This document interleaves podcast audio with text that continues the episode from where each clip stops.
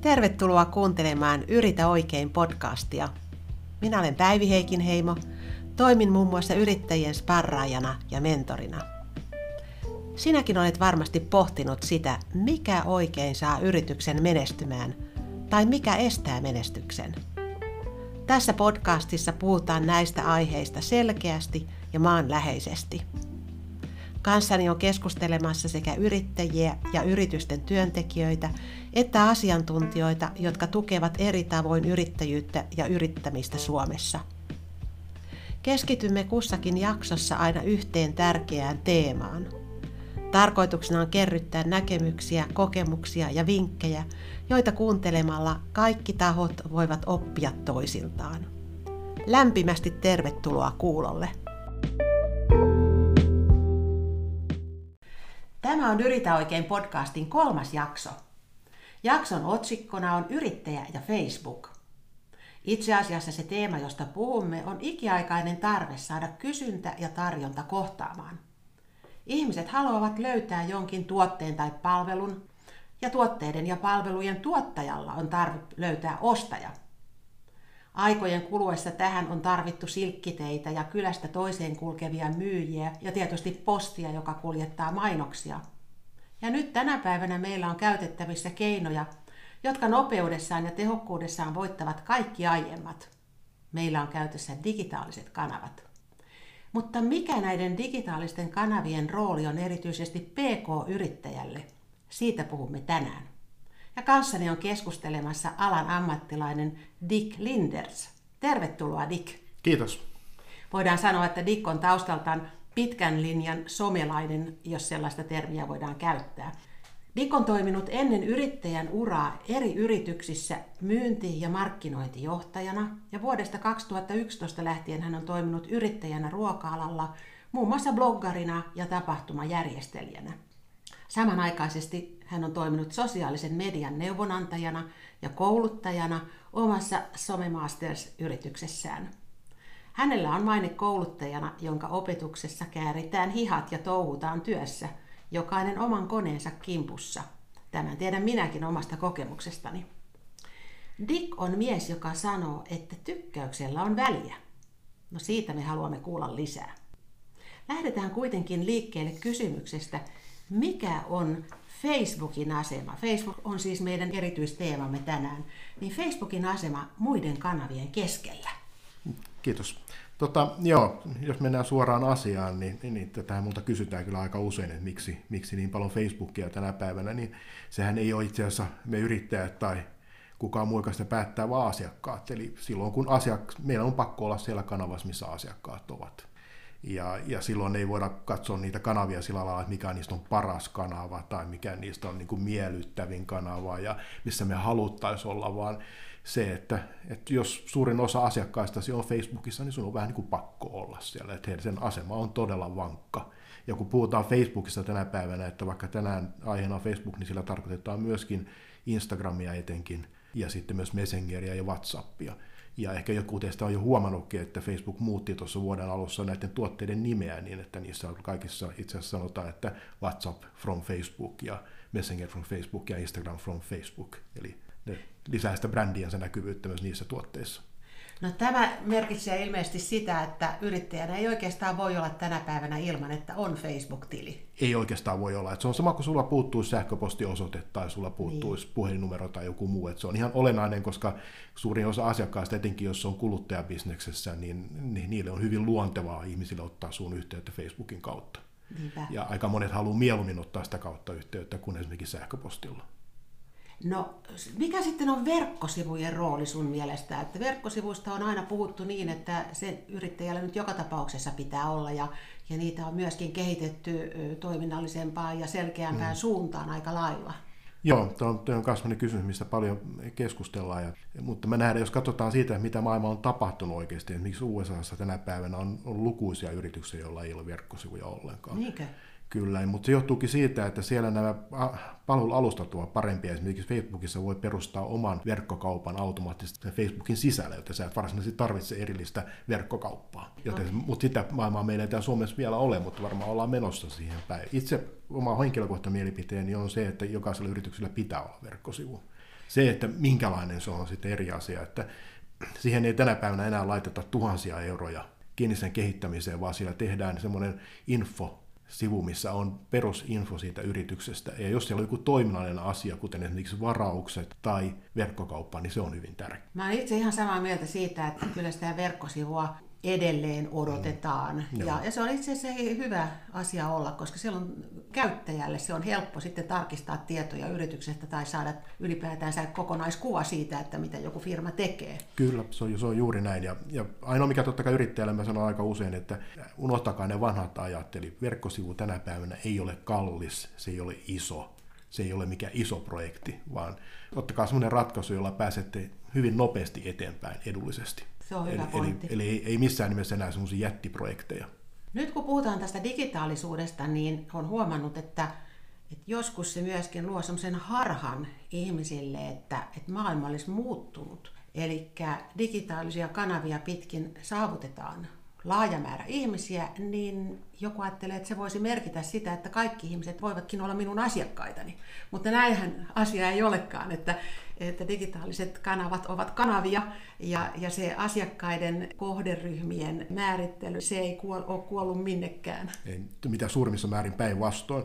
Eli tänä päivänä yhä enemmän mainonta ja itse asiassa kaikki, mitä sä verkossa näet, on niin sanotusti data-ohjattua. Joo. Eli se data, eli tapa, millä sä käyttäydyt verkossa tai millä asiakkaat käyttäytyy verkossa, määrittelee hyvin tarkkaan sen, että mitä sä siellä näet.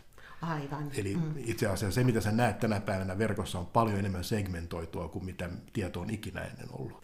Huomasin, että, että eräs toinenkin asiantuntija artikkelissaan juuri painotti sitä, että tämä asiakassegmentoinnin tarve on korostunut entisestään ja oikeastaan kaventunut, että kohdistetaan se oma toiminta niin entistä suppeammille segmenteille. Juuri näin, näinhän se on ja haetaan niitä. Tokihan siellä voidaan testailla sitä, että sopiiko minun tuote esimerkiksi jollekin tietylle kohderyhmälle, mutta se pitää ottaakin sitten testinä, että jos se sopii, niin sitten mennään sinne, jos ei, niin sitten ei. Mutta tänä päivänä enää tehdä sellaisia jättimäisiä mainoskampanjoissa, se tarjotaan se tuote kaikille. Se, ei, se ei ole kovin järkevää enää kokeilua, kokeilua niin, tässäkin joo, mielessä. Joo, kokeilua, kokeilua. Kokeilua voidaan tehdä ja pitääkin tehdä paljon kokeilua. Eli digitaalinen maailma on hyvin tämmöinen kokeilupohjainen. Tullaan sitten siihen tykkäämiseen takaisin, mistä tuossa alussa mm. mainitsin. Eli että sä olet aina korostanut sitä, että on tärkeää saada näitä tykkäyksiä. Joo. Onko se yhä edelleen näin? Kyllä, se kuulostaa vähän hölmöltä osittain, että tykkäys, mitä se on järkeä, mutta se on ihan iki, ikivanha tapa markkinoida, eli ihmisethän ostaa vain semmoisia tuotteita, semmoisia palveluita, joku, jota joku muukin käyttää. Ja me halutaan vaistomaisesti tehdä nämä asiat helpoksi, eli me ei mielellään haluta ostaa tai tilata semmoista tuotetta, joka kukaan muu ei ole reagoinut siihen aikaisemmin. Ne tykkäykset tuo siihen nimenomaan sen fiiliksen, että okei, tämä on selkeästikin suosittu tuote, muutkin käyttää tätä, joten minäkin voin tämän tilata niin kuin ilman, että tarvitsee miettiä sen enemmän asiaa. Tästä asiasta oli hyvä artikkeli Helsingin Sanomissa juuri joulun alla. Toimittaja Sara Vainio kirjoitti eh, tästä teemasta ja, ja siinä artikkelissa viitattiin Aalto-yliopiston tohtorikoulutettava Mikko Hännisen kommentti, joka tutkii näitä asioita ja sanoi, että arviot ohjaavat jo selkeästi kulutusta. Merkitys on kasvanut, enkä usko, että Suomessa keskitytään tähän tarpeeksi. Ei, me ei, me ei ymmärretä sitä oikein hyvin täällä, että me suomalaisethan ollaan vähän semmoisia, että me vaan tykätään, me ei kauheasti kommentoida. Se on, se on vähän meidän mentaliteetti tällainen näin, että se tykkäyskin pitää ottaa tavallaan positiivisena kommenttina. Niinpä. Myöskin kansainvälisesti on todettu, The Guardian on äh, artikkelissaan tuonut esille sen, että, että 70 prosenttia ihmisistä lukee arvosteluja netistä ennen kuin he ostavat. Ehdottomasti. Ja se on juuri se, mihin viittasit äskettä, että haluamme sellaista, mistä muut ovat jo lausuneet mielipideensä. Kyllä. Mä teen itse näin myöskin. Useimman meistä tekee sen itse, että usein, usein kannattaa miettiä sitä, että mitä itsekin tekee. Miksi sun asiakkaat tekisi jotenkin eri lailla tämän asian? No ostaisitko tuotteen, jossa tähtiä on alle neljän, kun on viisi on maksimi? Jos sanotaan näin, että mä tiedän tuon dilemman tuon neljän viiden tähden kautta, mä itse ostaisin, vaikka siinä olisi kolmekin tähteä, mutta mä tiedän, että useimmat ei osta. Niin, joo, tämä on, tämä on vähän ongelmaista. Ollaan menty vähän niin kuin överiksi noissa pisteissä, että pitää olla aina niin kuin täydelliset pisteet. Mutta kaikki tuotteet ja kaikki tuota, palvelut on sellaisia, että ne ei välttämättä aina kaikille sovi, joten semmoinen utopinen siitä neljässä viidestä on vähän, vähän liikaa. Aivan. Tämä markkinointiyritys Bright Local teki tästä selvityksen ja tuloksena oli, että lähes puolet ihmisistä ei käyttäisi sellaista palveluja, jossa on alle neljän tähden kokonaisarvosana. Joo.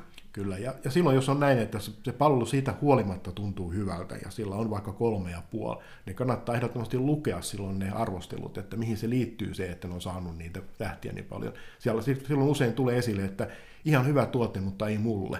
Juuri. Niin onko se sitten negatiivinen varsinaisesti? Se ei ollut vähän sopiva. Eli meillä pitää olla vähän enemmän sitä median lukutaitoa. Kyllä, ehdottomasti. Ja katsoa, että onko siellä joku kenties, joka on ihan kiusallaankin laittanut ykkösen e, ja, ja se kommentti, mikä siellä on perusteluna, ei, ei tunnu validilta, niin Joo. silloin osaa panna sen asian oikeaan tärkeysjärjestykseen. Kyllä, ja tähän kun tullaan tähän huijaamiseen kohta, niin, niin tämä on juuri sitä, että tänä päivänä on hyvin yleistä, että kilpailijat, kilpailijat antaa toisillensa huonoja pisteitä. niin. Eli kun joku uusi palvelu pystytetään, niin etenkin silloin pitää olla tosi kriittinen – että jos, siellä on, niin kuin, jos se on hirveästi negatiivista heti alkuun, niin silloin herää kyllä nopeasti epäilys siitä, että joku on niin kuin masinoitu siihen. Ja nimenomaan tämä tai masinointi on, onkin juuri se asia, mikä nyt on sitten semmoinen lieveilmiö, mikä ei itse asiassa ole mikään pieni ilmiö, eli teetätetään arvioita ihan keinotekoisesti. Kyllä, kyllä. Tätä teetetään kumpaakin suuntaan. Eli, eli se on sen takia usein, ja jos on hyvä medialukutaito, niin sen kyllä erottaa, koska aika useinhan niistä on semmoisia vähän niin kuin cut and paste-tyyppisiä juttuja, että ne ei välttämättä edes kauheasti liity siihen asiaan, mutta kun se tekee se ihminen sitä työkseen, niin sen, se saa palkkaa siitä, että kuinka monta sataa se tekee niitä päivässä. Niin ne ei ole kauhean henkilökohtaisia ne hänen kommenttissa, vaan ne on semmoisia hyvin ympäripyöreitä. Kerrotaan amerikkalaisista yrityksistä, jotka on pestaneet Intiasta henkilöitä tekemään Joo. tätä niin kuin aamusta iltaan. Kyllä, ja niitä löytyy myös koneita, jotka tekee tota, eli, eli ja, niissä on ihmisiä. Ja mä etenkin tuossa viime sanotaan parin kuukauden aikana törmännyt näihin koneiden antamia arvosteluihin yhä enemmän, jopa enemmän kuin ihmisten. No nyt kun Facebookia käyttäjä saa sitä kautta myöskin se dataa, niin miten sä näet tämän analysoimisen? No se on yhä tärkeämpää tänä päivänä, että tota, siinä mä autan paljon asiakkaita, niin eli Eli aika moni ei hyödytä sitä, eli ne tekee kyllä sisältöä, ne tekee jopa mainoksia hyvin, mutta ne ei ikinä oikeastaan katso sitä dataa, että ketkä osti ja miten nämä ihmiset käyttäytyy. Niinkin yksinkertaisen asian katsominen kuin esimerkiksi ikä ja sukupuoli voi olla ihan olennainen asia. Eli sulla voi olla täysin väärä käsitys esimerkiksi siitä, että ketkä mun tuotteita ostaa. Ja tyypillisesti tämä data voi, voi kertoa sulle, ja monen reaktio on noin, että se data on väärässä. Mä kuulen tätä hirveän, hirveän paljon tätä näin, että kun, kun se on niin kuin shokki se data, niin se ensimmäinen reaktio on, että tuossa on jotain vikaa. Ja sitten ruvetaan miettimään, että entäs jos se onkin ihan oikeassa. Ja on aika monestikin datassa, että siellä on paljon muitakin asioita, että, että paikka, mistä ihmiset tulee ja, ja mistä ne muuten tykkää. Että se voi olla, että ne ei tykkääkään oikeastaan sellaisista tuotteista kuin mistä sä myyt ollenkaan. Eli siellä voi olla paljon siinä datassa sellaisia asioita, jotka ei välttämättä miellytä. Eli nyt kun sä toimit tosiaan neuvonantajana, kouluttajana, niin onko tämä yksi niitä haasteita, mitä kohtaat, että ihmiset ei ihan halukkaan hyväksyä niitä tietoja, kyllä, mitä näkee? Kyllä, aika paljon. Ja mä teen myöskin asiakkaille, mitä kutsu, hirveän hieno sana, tämmöinen, mä en tiedä mitä se keksisi Suomi muuten, niin sanotusti kasvuhakkerointia. Ja kasvuhakkerointihan on juuri tota, eli haetaan niin kuin se edullisin mahdollisin tapa markkinoida, ja silloin myöskin tulee ilmi ne markkinoiden segmentit, mihin kannattaa mainostaa ja mihin ei kannata mainostaa. Ja ne tulokset on usein silleen, että siellä on aika happamia naamoja. Että etenkin jos on tehnyt väärin hirveän pitkään. Just ja silloin ihmisille tulee heti ensimmäisenä tulee tämmöinen niin kuin vastareaktio, että tässä datassa täytyy olla jotain vikaa. Omakohtainen kokemus on myös se, että Facebook ei välttämättä käytössä ole aivan intuitiivinen että vaikka itse olen vuodesta 1982 asti ollut, saan sanoa päivittäin henkilökohtaisen tietokoneen kanssa tekemisissä, niin kun sitten tuli tarve tehdä Facebook-mainos ja aikani tuijotin sitä ruutua ja yritin keksiä, että kuinka se täällä tehdään, niin otinkin yhteyttä Dikiin, joka sitten parin tunnin koulutuksella mulle sen asian näytti ja se oli erittäin hyödyllistä ja tarpeellista varmaan törmää tähän niin muidenkin kohdalla, että erittäin, se, se ei niin kuin löydy ihan itsestään se tieto sieltä, se, se tapa toimia. Joo, toi on, toi on vaikea asia ja tota, toi on myöskin itse asiassa tämä on ilmiö, joka lähti oikeastaan liikkeelle Googlesta, ei niinkään Facebookissa. Eli Google aikoinaan, kun rupesi tekemään hakukone mainoksia, niin ne tekivät hyvin yksinkertaisen välineen, jolla ihmiset pystyivät tekemään niitä mainoksia. Mutta sitten siihen rupesi tulemaan ammattilaisia mukaan siihen mainostamiseen, ja ne vaati enemmän ja enemmän ominaisuuksia koko aika jolloin se, se väline, millä niitä mainoksia tehtiin, tuli vaan monimutkaisemmaksi ja monimutkaisemmaksi ja paremmaksi ja paremmaksi koko aika. Facebookissa tapahtui ihan sama asia. Se väline, millä aloitettiin, mä aloitin itse silloin vuonna kaksi, mitä tässä nyt on, yli 10 vuotta sitten, 12 vuotta sitten tekemään ensimmäisen mainoksen Facebookilla, se oli hirvittävän yksinkertainen. Mutta sitten kun se ihmiset rupesivat tekemään sitä ammattimaisesti ja ammattina, niin haluttiin lisää ominaisuuksia. Ja se, mikä tänä päivänä on, niin se on valtava paketti. Ja, ja se voi olla aika, aika monen shokki mennä siihen heti niin kuin alusta. No voiko jokainen oppia? Voi, kyllä. Se on, ei ole hyvä tullut vastaan ketään, joka ei ole oppinut. Se on eri juttu sitten, että millä tasolla. Eli tyypillisesti riittää sen, että sä niin kuin pärjäät niillä perusasioista ja, ja pidät sen houkutuksen pois mennä koskemaan joka ikistä paikkaa. Eli kun siellä on vähän niin kuin, se on vähän niin kuin stereoissa nappeja, että siellä on niin kuin hirveästi ylimääräisiä nappeja, joita ei kannata painaa. No onko toimialojen välillä sun mielestä eroa siinä, että miten hyödyllinen se Facebookin käyttö ehkä on? On, on toki, että mitä, mitä lähempänä ollaan, ollaan tota kuluttajaa, niin sen olennaisempi se on. Just näin. Ja tämä ei tarkoita sitä, etteikö se myöskin toimisi business to businessilla, koska täytyy muistaa, että se business to business päättäjä on myöskin ihminen. Ja se ihminen todennäköisesti viettää aikaansa Facebookissa paljon. Eli se toimii sielläkin, mutta sanotaan näin, että business business puolella siellä on muitakin keinoja. Eli tyypillisesti otetaan suoraan yhteyttä ja soitetaan ja, ja tavataan niitä ihmisiä. Mutta kun mennään tuonne kuluttajapuolelle, niin yhä harvemmin tänä päivänä verkkokauppia etenkään niin ei ikinä tapaa asiakkaitansa, joten se on ihan olennaista. Facebookin mainonta kustannukset on, on muuttunut, tai se periaate on muuttunut tässä viime aikoina jonkun verran. Eli miten se näet tämän käyttäjien kannalta? Onko se parannus vai huononnus? Se on parannus sinänsä, että tota, se on yhä edelleen edullista. Se on hyvä muistaa, että Facebook-mainonta ja yleensäkin niin kuin digitaalinen mainonta on, on silloin, kun se tehdään oikeasti, on hyvin edullista. Ja tota, silloin voi tuntua se, että jos mennään yhdestä eurosta kahteen euroon, niin on 100 prosentin nousu, mutta kun se on yhä edelleenkin pirun edullista. Eli Facebookissa on vähän sama juttu vielä, että se on tänä päivänäkin edullista, mutta ei niin edullista kuin aikaisemmin. Ja tärkein syy on se, että mainostajia on hirvittävän paljon enemmän. Ja kun tämä mainostaminen perustuu siellä nimenomaan siihen, että se on huutokauppaa, eli mitä enemmän huutajia on huutokaupassa, sen enemmän ne hinnat nousee. Eli se on ihan analogi, miten tämä asia tapahtuu. Jos me siirretään katsetta vähän tulevaisuuteen, niin miten näet Facebookin todennäköisesti kehittyvän, ehkä niin kuin ominaisuuksien tai toiminnallisuuksien suhteen? Joo. Facebookilla on selvästi itsellään aika selkeä käsitys siitä, mutta ne ei oikein ole pystynyt toteuttamaan sitä, vaan ne on tavallaan joutunut koko ajan menemään takaisin siihen vanhaan Facebookiin, kun on tullut idea siitä, että nyt tehdään tämmöinen ja tämmöinen muutos, mutta sitten se ei oikeastaan olekaan ollut silleen, että ihmiset on niin tottuneet siihen ja ne haluaa, että se Facebook olisi just semmoinen kuin se on aina ollut.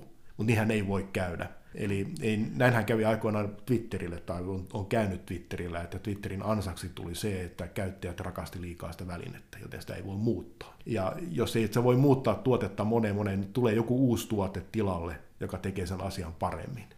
Ja ihmiset jotenkin hyväksyy enemmän se, että joku uusi tuote toimii eri lailla kuin mitä se vanha rakastettu tuote toimii. Sitä ei saisi muuttaa kauheasti.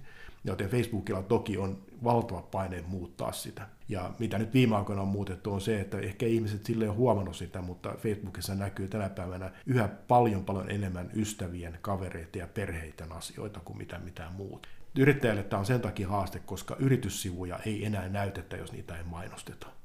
Mutta ne, jotka mainostavat, ne hyötyvät sitten Juuri enemmän, näin. eli ne saavat sen Kyllä viestinsä näin. paremmin nä- Kyllä, näkyviin. koska se oli yksi ongelma jopa yhdessä vaiheessa, että niin kuin erilaiset yrityssivut ja yhdistykset ja muut, jotka eivät maksaneet siitä mitään, niin niiden tiedot kuitenkin näkyvät koko ajan ihmisiä, näkyy niin kuin liikaakin. Eli ihmiset näki niin kuin kaiken näköisiä ämpäriarvoontoja ja muita, mitä ne ei halunnut nähdä tai mitä muita päivityksiä jo yrityksistä, niin ne ei halunnut nähdä niitä, ne halusivat nähdä niitä kavereitensa juttuja.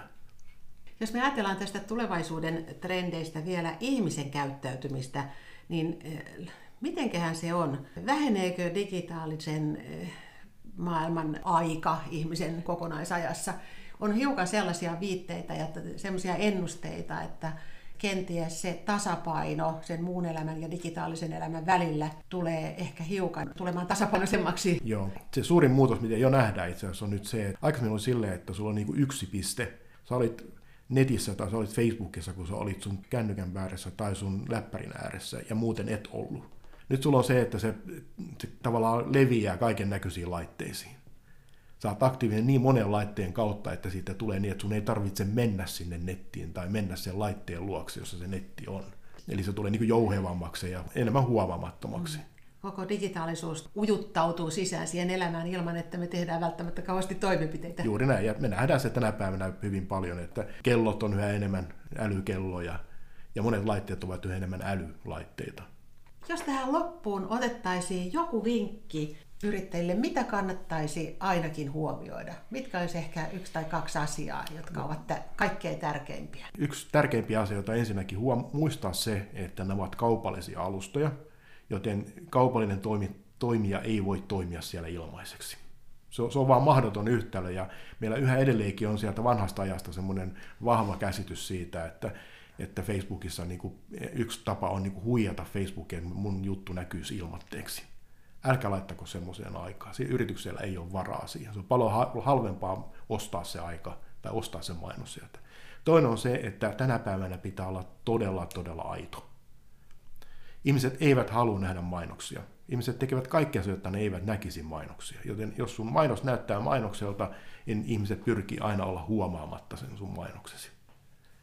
Joten sen mainoksen pitää olla lämmin, sen pitää olla niin kuin sun yrityksestä kertova ja sen pitää olla aidon tuntunen. Näihin sanoihin on hyvä päättää. Kiitos paljon Dick. Kiitos.